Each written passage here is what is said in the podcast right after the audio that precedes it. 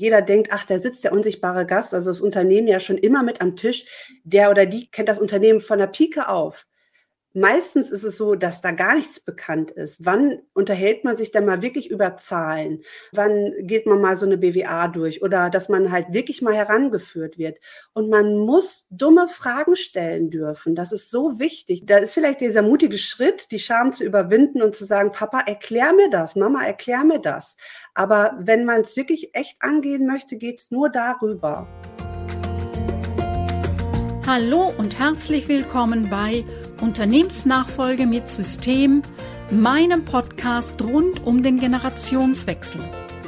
Damit du diese anspruchsvolle Herausforderung leichter meisterst, als Best-Ager-Unternehmer oder als Nachfolgerin oder Nachfolger, auch mit einem turbulenten Team und einer lebendigen Unternehmerfamilie.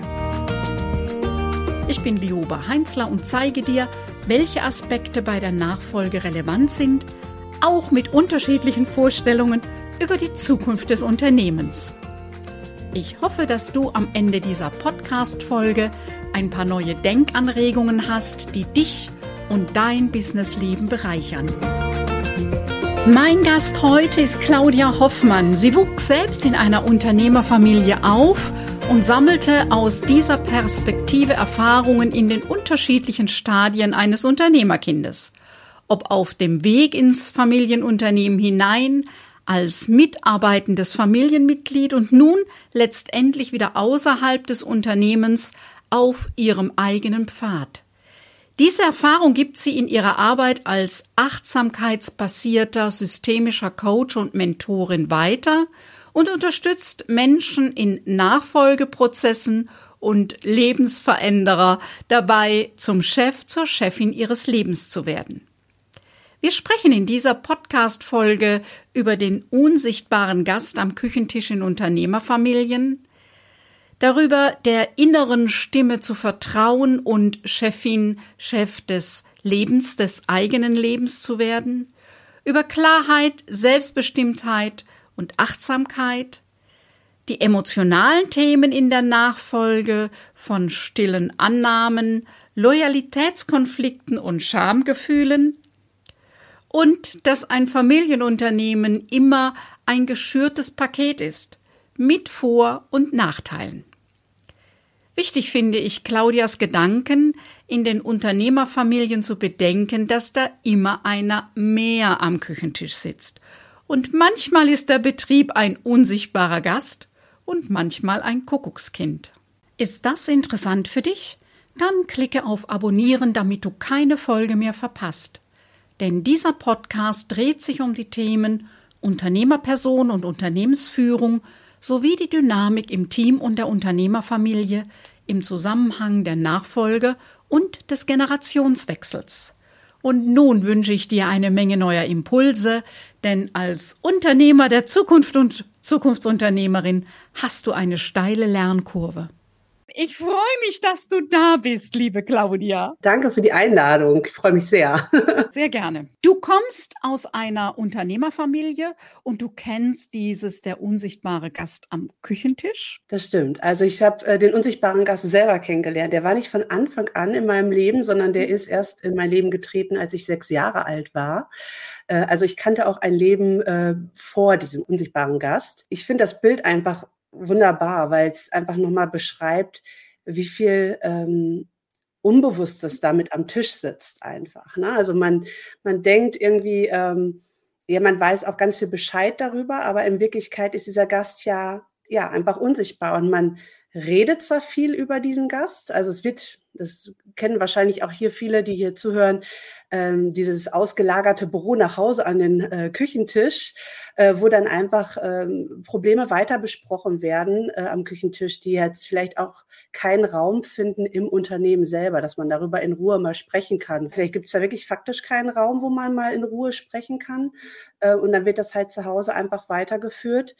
Ähm, und wenn halt Unternehmerkinder, wie ich sie ja dann auch nenne, das ist ja kein ja, ich weiß gar nicht, ob es dieses Wort so gibt, aber äh, es ist halt einfach der Titel, den ich den äh, Menschen, die in Unternehmerhaushalten äh, aufwachsen, gerne gebe. ähm, ja einfach gut kennen. Ja, dann wird dann zu Hause weitergeredet und man hört ganz viel über äh, das Unternehmen, man kriegt viele Stimmungen mit. Also man bekommt mit, wenn es diesem unsichtbaren Gast gut geht, also wenn die Auftragslage gerade gut ist im Unternehmen, ähm, das kriegt man schon mit. Aber ganz häufig kriegt man halt auch eben diese Sachen mit, wenn mal irgendwas nicht so gut läuft oder wenn die Eltern auch Sorgen haben und ähm, das überträgt sich natürlich dann auch auf die Unternehmerkinder. Ne? Ich vermute, dass dann erst, als du sechs Jahre alt warst, deine Eltern sich selbstständig gemacht haben. War das der Grund? Mein Vater ähm, hat sich da mit einer kleinen Tischlerei damals mit drei äh, Menschen halt äh, selbstständig gemacht und mittlerweile ist die Firma bei 150 Menschen gelandet. Also und auch weltweit tätig, von einer kleinen Tischlerei zum großen Ladenbauer. Also es ist schon einiges passiert und natürlich sind wir da als Familie auch mitgewachsen. Es ist noch was anderes, wenn dieser unsichtbare Gast jetzt schon seit mehreren Generationen mit am Küchentisch sitzt. Ja, manchmal kriegt man das so gar nicht mehr mit. Das Unternehmen ist halt immer irgendwie auch präsent äh, und das macht ja auch nicht vom Wochenende irgendwie halt. Das ist ja dann mhm. sowohl in der Woche wie auch am Wochenende immer präsent. Und jetzt zum Beispiel, ich war zehn Jahre selber in dem Unternehmen meiner Eltern ähm, im Bereich Marketing tätig, habe das auch sehr genossen, weil ich diesen unsichtbaren Gast dann auch mal wirklich kennengelernt habe und auch die äh, Zusammenarbeit mit meinen Eltern sehr genossen habe und das auch wirklich toll fand, auch mal zu sehen, ja, was das alles so beinhaltet. Also diese Freiheit, die Unternehmer ja auch haben, so diesen kreativen ähm, gestalterischen Aspekt als Unternehmer, dass man halt so ja sein eigener Herr ist, ja, und sein eigener Chef. Ähm, und auch die Mitarbeiter, die mich ja auch schon seit klein auf kennen. Und das ist ja wie eine, ähm, ja, vergrößerte Familie sozusagen. Also viele Mitarbeiter sind ja auch schon von Anfang an mit dabei und äh, viele, die dann noch neu dazugekommen sind, haben das auch immer gesagt, wie toll das ist, dass alles so familiär auch aufgebaut ist. Und da ist dann gleichzeitig auch wieder für die Familie selber auch wieder so eine kleine Herausforderung, weil also die persönlichen Belange am Küchentisch werden immer ein Stück weit zurückgesteckt. Ja, also ähm, das kenne ich, das kennen andere, die in, aus Unternehmerhaushalten kommen, denke ich mal ebenso. Ähm, und das merke ich auch immer in meiner äh, Arbeit mit ähm, Unternehmensnachfolgern, dass da ganz häufig gesagt wird, okay, ich, ich wurde irgendwie gar nicht gesehen mit meinen Anliegen. Und da ich wollte das immer gerne auf den Tisch bringen, äh, was ich mir eigentlich so vorstelle im Leben, aber war irgendwie auch nie die Zeit dafür. Oder es waren andere Erwartungshaltungen auch da mir gegenüber. Hm. Jetzt warst du ja schon äh, sechs Jahre alt. Mhm. Das sieht ja auch noch mal anders aus, wenn von klein auf, also ja, so ein ein, zwei, dreijähriges Kind, was ja sehr wohl mitkriegt, ich bin jetzt nicht das Allerwichtigste, weil so zwei, dreijährige sind ja eigentlich für Mama und Papa das Wichtigste, aber ja. eben dieses Signal immer wieder kriegen, ja, Moment, gleich, äh, wir müssen erst noch und so.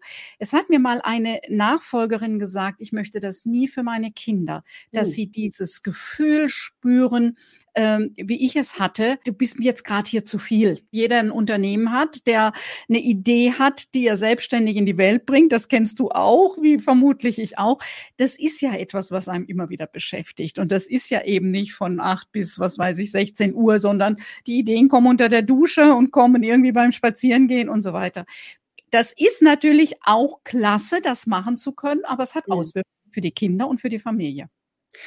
Definitiv. Und ich glaube, das ist auch die größte Herausforderung für Nachfolger, ja, die jetzt gerade vor der Herausforderung stehen, das Unternehmen zu übernehmen, sage ich jetzt mal. Und ähm, ich glaube, das hat auch was mit Generationen zu tun. Also unsere Eltern, also mein Vater hat ja selber gegründet, aber wenn man selber schon in einer fortgeschrittenen Generation war, hatte man früher zum Beispiel gar keine ja gar keine Alternative häufig. Ja, da war das einfach vorausgesetzt, dass man dieses Unternehmen zu übernehmen hat, äh, mhm. auch gerade wenn man als äh, männlicher Nachfolger eingesetzt worden ist. Ähm, und da war das auch von der Rollenaufteilung noch anders. Also wir reden ja auch hier heute über Nachfolge durch Frauen. Und wie du sagst, also wenn man das selber heute als Nachfolger, Nachfolgerin irgendwie in An Angriff nimmt, dieses Thema Nachfolge, dann kommt man A damit in Konflikt. Ich habe es damals selber so als Kind erlebt am Tisch. Ich war immer so ein bisschen auch, ja, zurückgestellt mit meinen Problemen oder mit meinen äh, ja, Anforderungen an meine Eltern, ja. Ähm, Und auf der anderen Seite hat man heute ja auch als Eltern eine ganz andere Wertewelt, ja, in der man sich da gerade befindet. Also diese Gleichberechtigung zwischen Müttern und Vätern setzt ja immer mehr sich durch. Und ähm, das, das stellt viele Nachfolger tatsächlich vor eine riesengroße Herausforderung, den Kindern gerecht werden zu wollen, seiner äh, Rolle als Mutter, als Vater gerecht werden zu wollen ähm, und auch vielleicht, ich sage es jetzt ein bisschen äh, provokant, aber vielleicht auch ein bisschen eine Rebellion gegen die eigenen Eltern in dem Sinne. Also es waren andere Zeiten, sagen wir es mal so. Und man möchte es jetzt heute einfach anders machen. Und da, deshalb dieser rebellische Gedanke, nein, ich möchte es irgendwie alles unter einen Hut kriegen. Und das ist natürlich gerade, wenn man als Unternehmer tätig ist, nicht gerade einfach, weil man ja selbst und mhm. ständig ist. Ne? Mhm, also was du ansprichst, ist ja das Thema Überforderung. Allem genau. gerecht werden zu wollen, ist ja dann sehr schnell, dass ich mich völlig überlaste und ja, dass ich auch mich überfordere und äh, ja. Heute, du hast gesagt, du warst zehn Jahre im elterlichen Betrieb und hast dann eine Entscheidung gefällt. Ich weiß nicht, wir kennen uns. Ich würde mal sagen, vier, vier Jahre kommt mhm. das hin, ja. dass du, äh, du warst, glaube ich, bei einem der ersten äh, Online-Tage schon mit dabei. Davor habe ich ja genau. mehr mit mir Webinaren und so gemacht. Du bist selbstständig als Coach und dein zentraler Slogan ist, werde Chefin deines Lebens. Ja. Und eine ganz wichtige Rolle spielt dieses Thema innere Stimme. Dir scheint wichtig zu sein bei all den Erwartungen von außen, den Befürchtungen um mich rum, von dem, was andere auf mich projizieren, zu gucken, was ist es denn, was du wirklich willst? Trifft es das? Jeder Mensch muss im Leben irgendwann einmal sich Gedanken darüber machen, in die eigene Souveränität zu kommen. Ja, das ist ganz im normalen Leben einfach verankert. Ja, also jetzt sind wir einfach in so einer Gesellschaft, wo keiner kommt und sagt, ich äh, schlage dich jetzt äh, zur, zur Frau oder zur Mutter, also jetzt bist du auch eine erwachsene Frau, da kommt ja keiner. Das müssen wir uns ja selber schaffen, diese Momente. Meine Erfahrung ist, dass als Unternehmerkind oder aus, als Mitglied einer Unternehmerfamilie man länger noch in dieser Kindrolle auch ein Stück weit gefangen ist, ähm, weil ja einfach da immer noch diese Entscheidung im Hintergrund gärt, also oder wie soll ich sagen, da ist ja immer noch so ein zusätzliches Fünkchen, also die, und das Unternehmen der Eltern zu übernehmen. Und das geht natürlich einher mit Verantwortung übernehmen und auch eine Verantwortung damit äh, einzugehen, zu sagen, das ist vielleicht nicht mein Weg. Und gerade, du sagtest eben auch Kommunikation, ja, das ist halt genau das. Wann redet man darüber? Wie redet man darüber?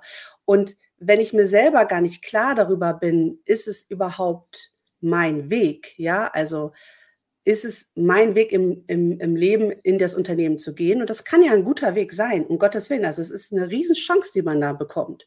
Aber es ist normal einfach eine zusätzliche Fragestellung, die sich Menschen aus Angestelltenhaushalten optional stellen können. Ja. Ähm, und auch aus Unternehmerhaushalten heißt es ja nicht per se, du musst das Unternehmen übernehmen. Interessanterweise kommen zu mir auch häufig Menschen, äh, die sagen, ich muss das Unternehmen übernehmen. Und dann sage ich, wer hat das denn gesagt? Ja, niemand. Ich so, ja, woher kommt diese Stimme, also die innere Stimme, woher kommt dieser innere Auftrag dann auch, ja? Äh, und dann nach ein bisschen Forschungsarbeit kommt dann heraus, das ist eigentlich gar nicht von außen vorgegeben, sondern das ist so ein, in, irgendwas, was in einem ganz lange Zeit als Idee vorgeherrscht hat. Und dem kommen wir da auf die Schliche halt. Ähm, und dann kann man das auch gerade ziehen. Und das kann ja auch der Weg sein. Der Weg kann ja ins Unternehmen führen. Ähm, aber es ist wichtig zu wissen, warum man diesen Weg geht. Bevor man sich nach 10, 20, 30 Jahren wiederfindet im Unternehmen und weiß gar nicht, was man da, also hätte man eigentlich was ganz anders machen wollen. Und dann mhm. fängt das nämlich an, dass man anderen Leuten einen Vorwurf macht. Also ist ja dann auch nicht das richtige Konto, worauf es einzahlen sollte. Ähm, in einer Unternehmerfamilie, wo ich das ähm, äh, Unternehmen so bei der Umgestaltung schon fast 20 Jahre begleite, ähm, gibt es wohl ein Foto, wo der Gründer, der damals über Mitte 80 war, ähm, der Sohn, der um die 60 war, dann nochmal der Sohn, der dann um die 30 war, mit seinem halbjährigen Sohn, also all die Söhne, auf dem Arm ein Foto, vier Generationen Firma. So, und obwohl in den darauffolgenden Monaten und kurze Zeit später starb eben der Senior und sehr überraschend in relativ kurzer Zeit auch der 60-jährige Vater, der Inhaber zu dem Zeitpunkt. Aber dieses Foto ist im Kopf des, der jetzt gerade Abitur gemacht hat, im Kopf vier ja. Generationen, eine Firma. Ähm, das sind einfach Dinge, auch wenn es niemand ausgesprochen hat, auch wenn der jetzige Unternehmenslenker mit ähm, äh, bisschen was über 50 sagt, muss er nicht, kann er äh, sich entscheiden und so. Das sind einfach Botschaften, die irgendwo ankommen und wirken. Absolut. Das ist so, als wenn dieser unsichtbare Gast immer mit so einem Foto vielleicht auch über sogar noch über dem Küchentisch vielleicht hängt. Das ist ja alles so, ähm, ja, wird immer wiederholt, ja, auch so wie die, wie die Erzählweise ist in der Familie, ja.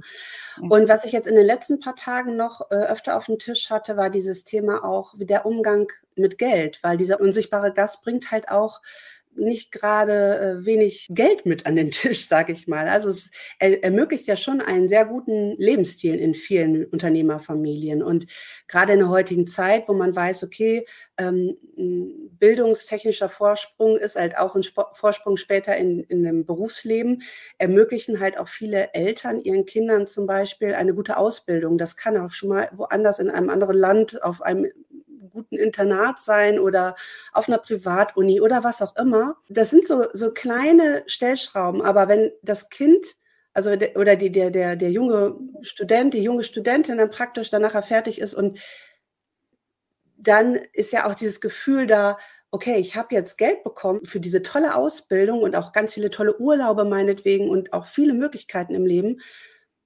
Und das ist so ein Gefühl von, von Tit for Tat. Ja, also ich habe was bekommen und ich möchte auch wieder was zurückgeben. Mhm. Und das ist ja in uns allen auch, glaube ich, drin. Und ich kenne das selber auch ein Stück weit. Ähm, nur, ich glaube, das ist wenn Eltern oftmals gar nicht so bewusst. Aber auf der anderen Seite ist es natürlich auch so ein bisschen schon in die Zukunft gedacht, dass die Kinder dann vielleicht doch ins Unternehmen kommen, weil die Studienzweige zum Beispiel werden ja häufig auch so ausgewählt, dass es dann Match ist mit dem Unternehmenskern, sage ich jetzt mal. Und dass da einfach trotzdem noch eine freie Entscheidung getroffen werden kann und darf. Das, darauf kommt es an. Also, dass das eine gute Ausbildung ist immer gut, da brauchen wir uns gar nicht so drüber unterhalten, aber dass es nicht aus so einer Art, ich muss jetzt in das Unternehmen gehen, weil ich jetzt ja diese tolle Ausbildung bekommen habe. Äh, geschieht. Das ist, glaube ich, sehr mhm. wichtig, dass da trotzdem noch ein freier Wille möglich ist. Mhm. Ähm, was bei dir in deiner Arbeit auch immer wieder Stichworte sind, ist Klarheit, Selbstbestimmtheit, Achtsamkeit.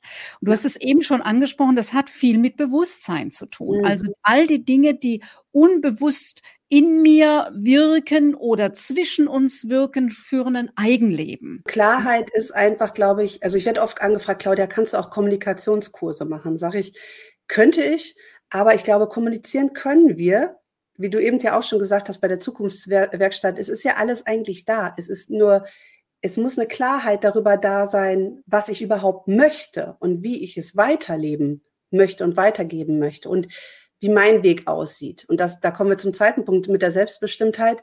Ähm, und das, was ich auch gerade sagte mit dem Studium zum Beispiel, das ist so ein Klassiker. Also gehe ich wirklich, also ist ja mit vielen jungen Menschen einfach so, man folgt dem Beispiel der Eltern und das ist halt so das Erste. Bei der Fülle an Möglichkeiten, die junge Menschen heute haben, was sie machen können, braucht man ja irgendwo was, woran man sich entlanghangeln kann. Und dann ist es so, das, was einem so erst auf dem, also zuerst zufliegt. Und das sind zum Beispiel auch die Lebensläufe der Eltern.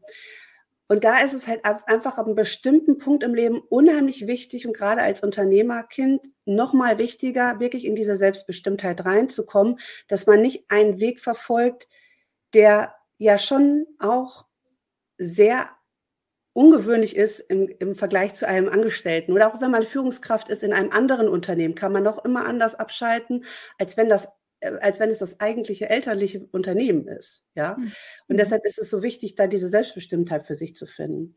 Und mhm. Achtsamkeit ist mir ganz wichtig. Ich höre immer wieder, ach, Claudia, diese Langsamkeit, die wir bei dir im Prozess erlebt haben, also wirklich nicht irgendwas übers Knie zu brechen, also wirklich über einen längeren Zeitraum miteinander zu arbeiten, weil es kann mal so ausfallen, mal so ausfallen. Und keiner, der aus einer Unternehmerfamilie kommt, macht sich diese Entscheidung leicht. Ja. Und dann heißt es, achtsam immer wieder hinzugucken, was äh, ist gerade angesagt. Ob du jetzt einen 20-Jährigen oder eine 20-Jährige fragst, ob sie das in das Unternehmen äh, einsteigen möchte, der kommt gerade oder die kommt gerade aus dem Studium und da ist noch gar nicht klar, wo ist mein Partner, wo ist mein zukünftiges Lebensfeld, wo möchte ich hin, vielleicht möchte ich noch was erleben in der Welt und sollte man ehrlich gesagt auch. Weil wann erlebt man was, wenn man jung ist? Und dann fragst du jemanden mit 30 und dann steht auf einmal der Partner vor der Tür. Man möchte irgendwie auch wieder näher zur Familie, was ja bei vielen einfach der Fall ist, dass man wieder den Kontakt auch sucht zur Familie, weil wenn man ähm, Enkel äh, bekommt, oder, oder, nicht Enkel, man bekommt erstmal Kinder. ja, aber im, im, im Zuge dessen sind es ja auch Enkel der Großeltern. Also es gehört halt irgendwie auch alles so zusammen. Und das ist halt immer eine Frage von Timing. Und da immer achtsam hinzugucken, stimmt das, was ich vor zehn Jahren gesagt hat, noch? Oder ist ähm, jetzt im Moment was ganz anderes dran? Ja. Das Programm geht gleich weiter. Möchtest du zwischen den Podcast-Folgen kostenlos die interessantesten Beiträge, Tools und Inspirationen erhalten, mit denen du dein Unternehmen und deine eigene berufliche Entwicklung besser steuern kannst? Jeden zweiten Donnerstag erhältst du geballte Impulse für dein Business per E-Mail. Lass dich immer wieder positiv überraschen. Und wenn dir meine elektronische Post nicht mehr gefällt, kannst du dich mit einem Klick wieder abmelden. Schließe dich den fast 1000 Abonnenten und Abonnentinnen an und abonniere unseren Impulsletter unter www.liobeheinzler.de-newsletter und wir sprechen uns in deinem Postfach. Ich würde gerne mit dir nochmal so diese emotionalen Themen in der Nachfolge angucken. Wir haben schon eben drüber gesprochen, über diese stillen Annahmen. Mhm. Also, ne, so, ähm, äh, wenn doch bitte immer äh, die erstgeborenen Söhne das waren, dann ist sicherlich jetzt der Junior als mhm. nächstes dran. Ja. Und da nochmal gut zu gucken, ja, das eine ist, was ich sage und das andere ist ja die Botschaft, die ich so äh, nonverbal rüberschicke. Da sich selber nochmal gut zu prüfen, was sind unsere Prioritäten? Also geht es in erster Linie ähm, ums Unternehmen, egal was mit der Familie ist, oder geht es in erster Linie um die äh, Familie und dann gucken wir, was mit dem Unternehmen ist. Es gibt immer nur eine Priorität. Ja, es ist super, wenn es gelingt, das zukunftsfähige Unternehmen und eine gestärkte Familie. Und manchmal muss man sagen, okay, jetzt müssen wir halt an einem Abstriche machen. So bei stillen Annahmen, ich weiß nicht, ob dir noch mal was einfällt dazu. Also man muss wirklich ganz genau hingucken, ist es intrinsisch? Also es gibt ja ganz viele Unternehmerkinder, die diesen unsichtbaren Gast am Küchentisch ihr Leben lang schon kennen und auch eine super Unternehmerschule da kennengelernt haben. Ja, also du hast natürlich mit ganz anderen Zahlen äh, zu tun, über die da gesprochen wird, eine ganz andere Welt mit ganz anderen Kontakten, ja, und das ist auch mhm. super. Und es gibt Menschen, die saugen das auf wie ein Schwamm und das ist dann auch deren DNA. Und ich erlebe das immer wieder, dass viele Unternehmerkinder dann selber, auch wenn es nicht im elterlichen Unternehmen ist, woanders aber trotzdem eine Führungsrolle dann auch einnehmen. Da ist was gewachsen und das ist ein Riesenfund, was man da mitbringt. Ja. Und das ist dieses Intrinsische. Und dann passt es auch. Wenn dann noch die Werte vom Unternehmen und die eigenen Werte übereinander passen, dann ist das ein Top-Match. Aber dann gibt es halt auch diese extrinsischen Sachen. Also, dass dir jemand von außen sagt, ja, hier, ähm, ach, du bist doch, oder Mitarbeiter sagen das ja auch ganz gerne, ne? Äh, wann kommt denn endlich der Sohn oder ähm, der Steuerberater, der die, die Eltern immer wieder nachfragt, was ist, also sind, sind ja auch Stakeholder von außen äh, daran interessiert, dass das Unternehmen weiterläuft, ja, und mhm. Muss ja auch, also es ist ja ein System halt einfach, das besteht aus mehreren äh, Parteien, mehreren äh, Personen und das ist ganz klar, dass da viele ein Interesse daran haben, dass das weitergeht. Nur ich weiß nicht, ob man 2023 noch sagen kann, es muss sich eine Person in der heutigen Zeit, in der wir leben, mit den ganzen Herausforderungen, die wir haben, durch Umwelteinflüsse, was auch immer. Also weiß, ich will jetzt gar nicht alles aufzählen, aber es sind halt einfach andere Zeiten mit so viel mehr Vorzeichen und so viel mehr Herausforderungen, die gemeistert werden müssen. Und deshalb muss derjenige, der diese Herausforderung annimmt, in die Nachfolge einzugehen, das nicht nur still annehmen, sondern laut schreiend äh, sagen, ja, ich will und ich habe Lust drauf und ich weiß, was ich da machen möchte und ich habe Bock auf Gestaltung. Also ich sage es jetzt mal ganz ehrlich. Und da gibt es viele. Ich glaube, da gibt es schon einige. Die müssen nur dürfen. Die Frage ist ja, wie komme ich dahinter, wo ich stille Annahmen habe? Und das auf beiden Seiten. Auf der Seite ja. der Abgeber, eben genauso wie auf Seite der Übernehmer. Und wie komme ich zu einer eigenen äh, Entscheidung, einer tiefen eigenen Entscheidung, klar, selbstbestimmt, dass mir gerecht wird. Das ist eben so. Und das kann ich da ist wichtig, dass ich äh, mit mir im Kämmerchen schon mal und dann brauche ich aber auch von außen Anstöße, wo jemand, der unbeteiligt ist, Fragen stellt oder äh, nochmal einen Hinweis macht, damit ich mir selber auf die Spur komme. Auf jeden Fall. Also ähm, ich finde, da setzt auch alles an. Die Unternehmensnachfolge setzt genau da an und man darf auch mal und dafür ist ja Coaching und Beratung und alles, was wir drumherum auch anbieten, auch gut, dass es, dass Räume geschaffen werden, in denen das Unaussprechliche aussprechbar wird. Mhm. Weil ähm, natürlich ist das nicht einfach. Wenn man zum Beispiel als Unternehmensübergeber äh, sagt, ich habe drei Söhne und eigentlich möchte ich es meiner Tochter übergeben und ich werde aber von außen immer wieder von der Außenumwelt darauf hingewiesen, der Sohn soll es machen und ich möchte es aber lieber jemand anders, also meiner Tochter oder wem auch, also diese Sachen wirklich mal aussprechen zu dürfen. Ja. ja. Ähm, und dann auch eine Klarheit zu finden. Was eine Klarheit zu finden. Also nach wie vor ist ja diese sogenannte äh, Primogenitur, also der ja. erstgeborene Sohn, ja. äh, schwirrt immer noch in den Köpfen rum. Was ist aber, wenn der erstgeborene Sohn in erster Linie künstlerische Ader hat und äh, die Tochter die ist, die das Unternehmergehen hat, ja? Genau. Äh, also so, wer hat hier welche Kompetenzen, wer hat welche Stärken und genau, also das ist so ein Teil meiner und deiner Arbeit oder deiner und meiner Arbeit, mhm. äh, dass Dinge erstmal, dass ich mal laut denken kann. Und manchmal ist es, wenn ich es ausspreche, ich schon ein ganzes Stück klarer. Ne? Und manchmal ist es ja auch so, dass solche Sachen ja schon im, im Raum herumschwirren. Also dieser ro rosarote Elefant, der eigentlich im Raum sitzt und mhm. keiner spricht darüber, aber alle wissen, ah, jetzt, das sind mhm. die Sachen, die nachher dazu führen, dass sich Leute als Familie nicht mehr zusammentreffen, weil man einfach weiß, es ist irgendwas im Raum, was nicht angesprochen werden darf. Und ich glaube, mhm. wenn man diese Räume eröffnet, da kommt viel mehr Bewegung rein, als wenn mhm. man jetzt da sitzt und das einfach aushält. Ja, also ähm, mhm. loslassen ist schwierig, dieses ewige Wort, ne, loslassen, loslassen. Wie geht das denn, hat mal ein Unternehmer zu mir gesagt.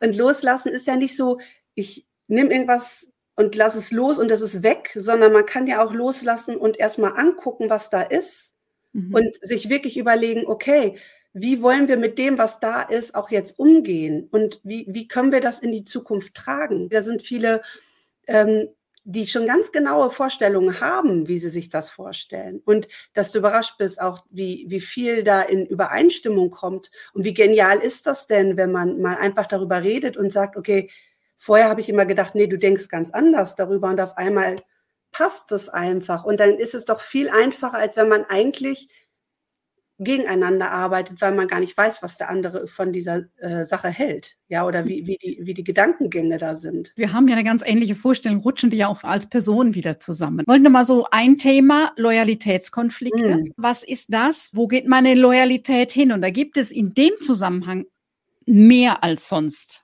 Ja, oh, also ja. ist es die, die Loyalität zur Herkunftsfamilie, ist es die Loyalität ähm, zum Unternehmen, ist es die Loyalität zu meinem Partner, zu meiner Partnerin und den Kindern.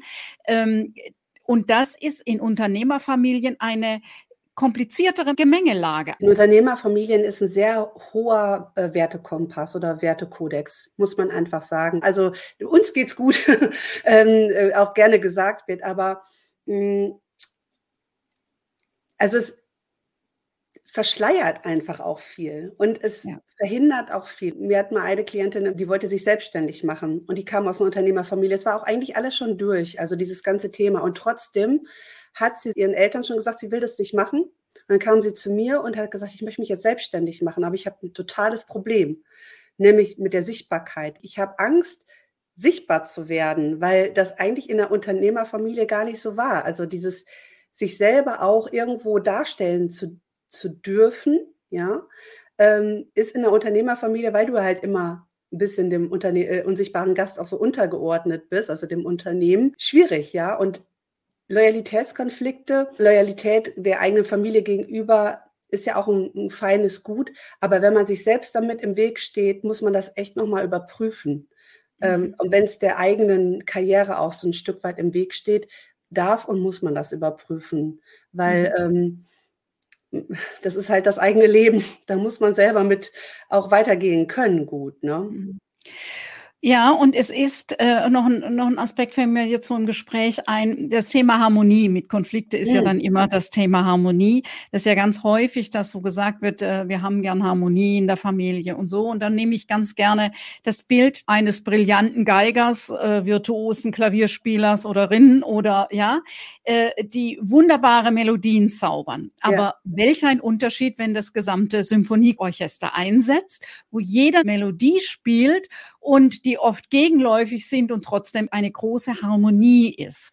Und ich habe manchmal den Eindruck, unter Harmonie wird die einstimmige Variante mhm. ja, gesehen. Dabei ist ja die, die Harmonie eines Orchesters viel, viel beeindruckender. Was heißt das? Harmonie heißt, alle sind einer Meinung oder Harmonie heißt, wir diskutieren kräftig miteinander, wertschätzen und gucken dann, ob es ein neues Ergebnis gibt. Wunderbares Beispiel, Joba. Finde ich total super. Das Bild äh, finde ich wirklich richtig gut.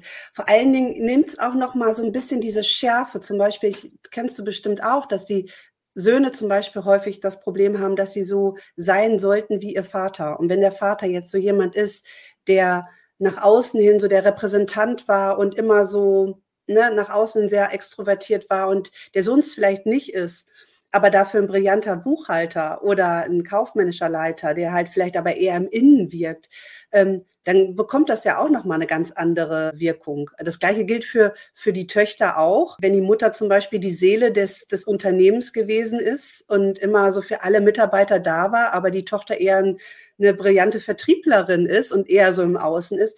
Also wirklich zu gucken, was passt zu welcher Person, ja, ohne dass man das gleich so ähm, einschränkt auf die eine Rolle, die da ist. Ähm, und sagt, okay, man gibt jedem eine Chance, mit seinem Talent sichtbar zu sein. Und dann gibt es auch ganz viele Berührungspunkte mit Nachfolge wieder. Oder wenn man nicht in eine Rolle so reingedrängt wird, die jetzt wieder frei wird, weil der Abgeber rausgeht und man muss sie halt einfach eins zu eins übernehmen. Äh, wie war das nochmal? Wer äh, immer in die Fußspuren seines Vorgängers tritt, hinterlässt selber keine.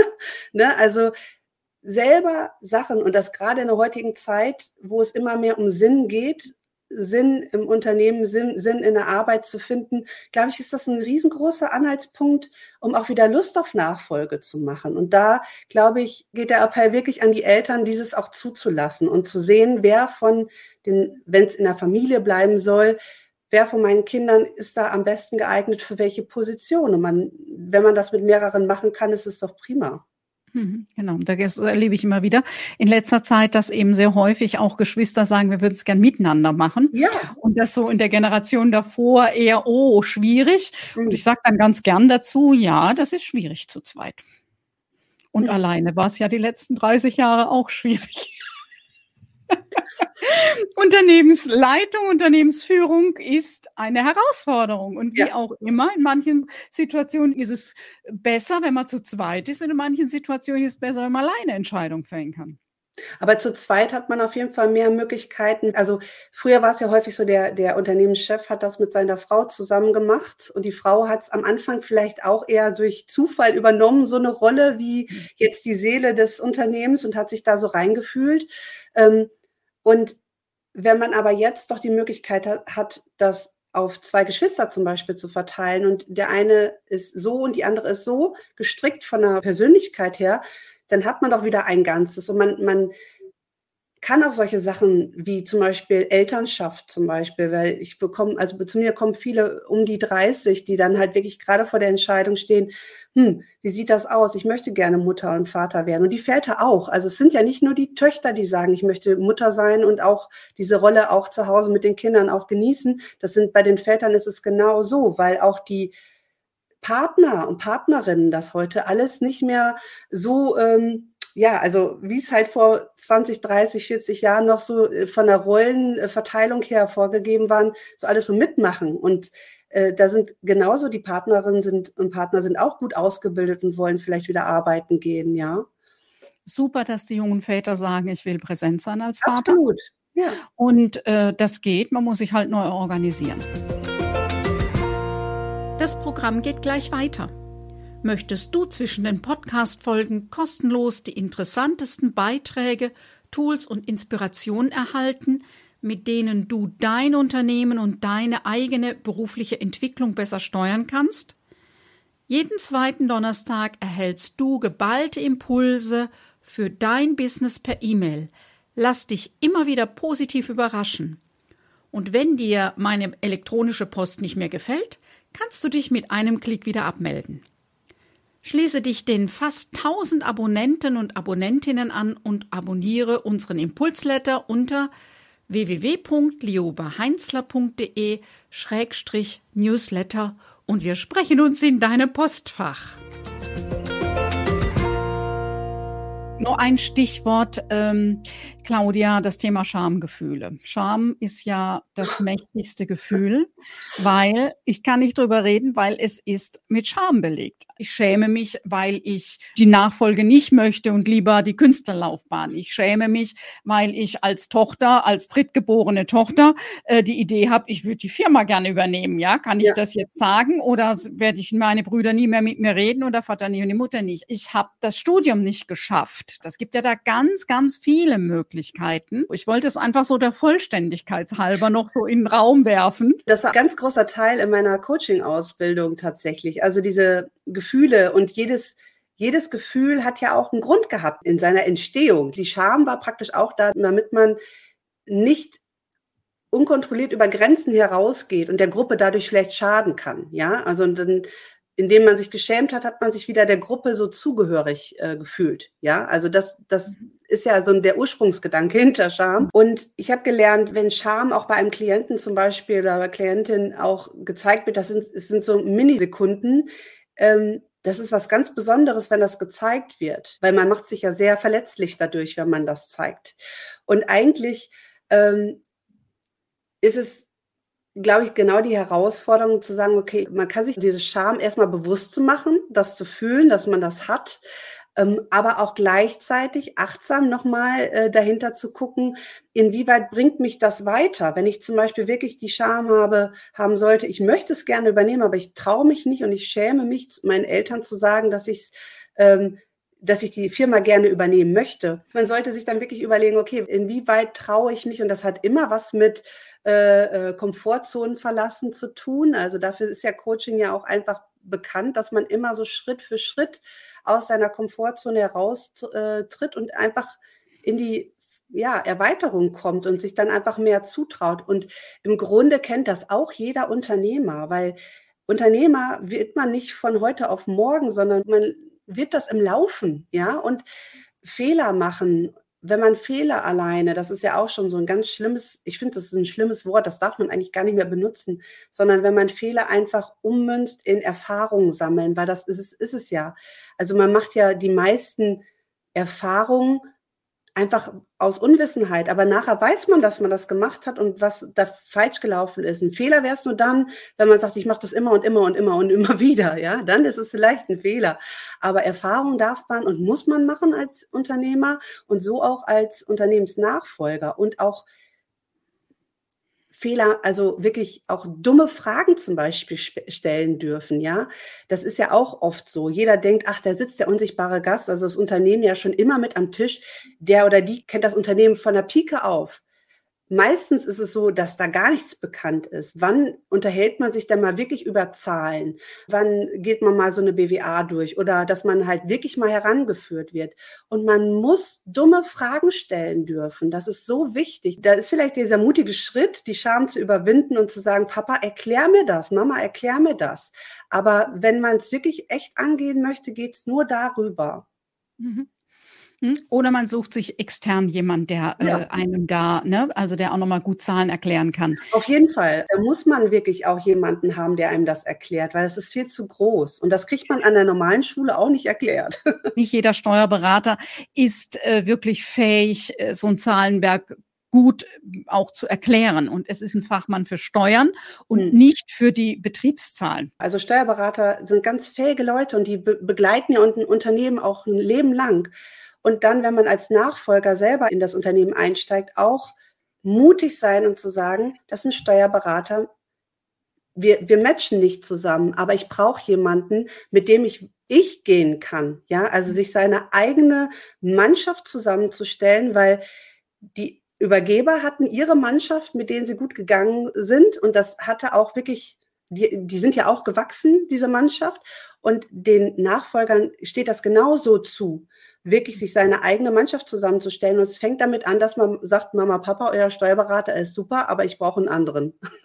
Und das ist äh, ganz wichtig, dass man das auch wirklich mutig angeht, weil sonst ähm, fühlt man sich auch immer noch in dieser Kindrolle, weil die Steuerberater einen auch manchmal noch so sehen. Das ist tatsächlich mhm. so. Also wirklich da auch wieder in diese Selbstbestimmtheit zu kommen und sagen, das brauche ich jetzt, um gut weitergehen zu können. Ob die Entscheidung für oder gegen das Familienunternehmen mhm. fällt, es ist ihnen immer ein Paket von Vor- und Nachteilen.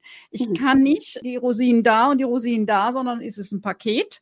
Und ähm, was ich da heute auch angesichts der Schnelligkeit der Welt, den Riesenherausforderungen, das war sicher in der Generation davor nicht so nötig. Ich rate heute immer, sucht externe, die nochmal mit drauf guckt, ja, bei allem Loyalitätskonflikt, bei allen Schamgefühlen, dass das weniger wird, denn genau diese Stolperfallen sind es ja nachher, die, die verheerende Auswirkungen haben. Absolut. Und äh, ich glaube, Unternehmerkinder, wenn es jetzt gerade um die familieninterne Nachfolge geht, und wir reden ja hier gerade über den unsichtbaren Gast, die machen sich in keinem Fall leicht. Es mhm. ist immer, ähm, immer mit irgendwie im Hinterkopf. Und selbst wenn auch das für Außenstehende erstmal so aussieht wie, ach, die, der oder die will mit dem Unternehmen nichts zu tun haben, es ist trotzdem irgendwie immer mit im Hinterkopf. Und das sollte man auch immer mit äh, sehen, auch als Unternehmereltern, dass man das auch ein bisschen wertschätzt. Genauso wie die äh, Kinder auch die Eltern wertschätzen sollten für ihre Lebensleistung. Also es geht immer Hand in Hand und das ist immer mhm. eins. Also, mhm. weil du sagst Vor- und Nachteile, es geht genauso wie Wertschätzung ist keine Einbahnstraße. Ist wechselseitig. Ja. Claudia, so gibt es noch etwas, wo du sagst, das ist mir noch wichtig zu sagen, haben wir irgendwie nicht vergessen bisher anzusprechen. Nee, also ich äh, danke dir sehr für diese Möglichkeit, über dieses ganz wichtige Thema auch sprechen zu können, weil ich glaube halt einfach, dass das, was wir hier auch äh, besprochen haben, wirklich die, die Grundbasis dafür ist, dass bei der Nachfolge unter die Verträge auch die Unterschrift runterkommt. Weil man kann vieles im Äußeren regeln, also sprich mit, mit rechtlichen und äh, steuerlichen Geschichten, das ist alles ganz wichtig. Aber wenn das Innere nicht mitgeht, dann sind alle Bemühungen drumherum eigentlich auch, ähm, ja, du hast eben gesagt, scheitern, ich sage es jetzt einfach auch, zum Scheitern auch ein bisschen verurteilt. Also es geht wirklich nur Hand in Hand und dass alle in Zukunft mit diesen Herausforderungen, die wir haben, einfach auch gut gehen können und die Unternehmen und die tollen mittelständischen Unternehmen, die wir hier in Deutschland haben, einfach auch eine gute Zukunft haben. Mhm. Das finde ich, ist immer ein guter Punkt. Danke dir, Claudia. Das danke war jetzt so ein ganz inspirierendes äh, Fachgespräch, so ne, ja. bei unterschiedlichen, eine ganz ähnliche ähm, äh, Arbeit, die wir machen. Vielen Dank, Liova. Also ganz toll, was du hier auf die Beine stellst. Das ist auch ein riesen Move, der dahinter steckt. Ich finde das super, was du da äh, alles schon geleistet hast und noch leistest. Ich danke dir. Bis demnächst. Alles Gute. Tschüss. Soweit die heutige Podcast-Folge. Alle weiteren Infos findest du in den Show Notes. Sind wir schon auf Social Media vernetzt? In den Show Notes findest du alle Links direkt zu meinen Accounts. Vielleicht ist für dich der Punkt gekommen, wo du dir für dich und dein Business Unterstützung wünschst. Dann lass uns persönlich sprechen. Buche dir ein kostenfreies Fokus-Klarheitsgespräch für deinen nächsten Schritt. Den Link findest du in den Show Notes. Ich freue mich, wenn du auch bei der nächsten Folge meines Podcasts Unternehmensnachfolge mit System wieder mit dabei bist. damit es gut weitergeht für dich und dein Unternehmen. Tschüss, bis bald.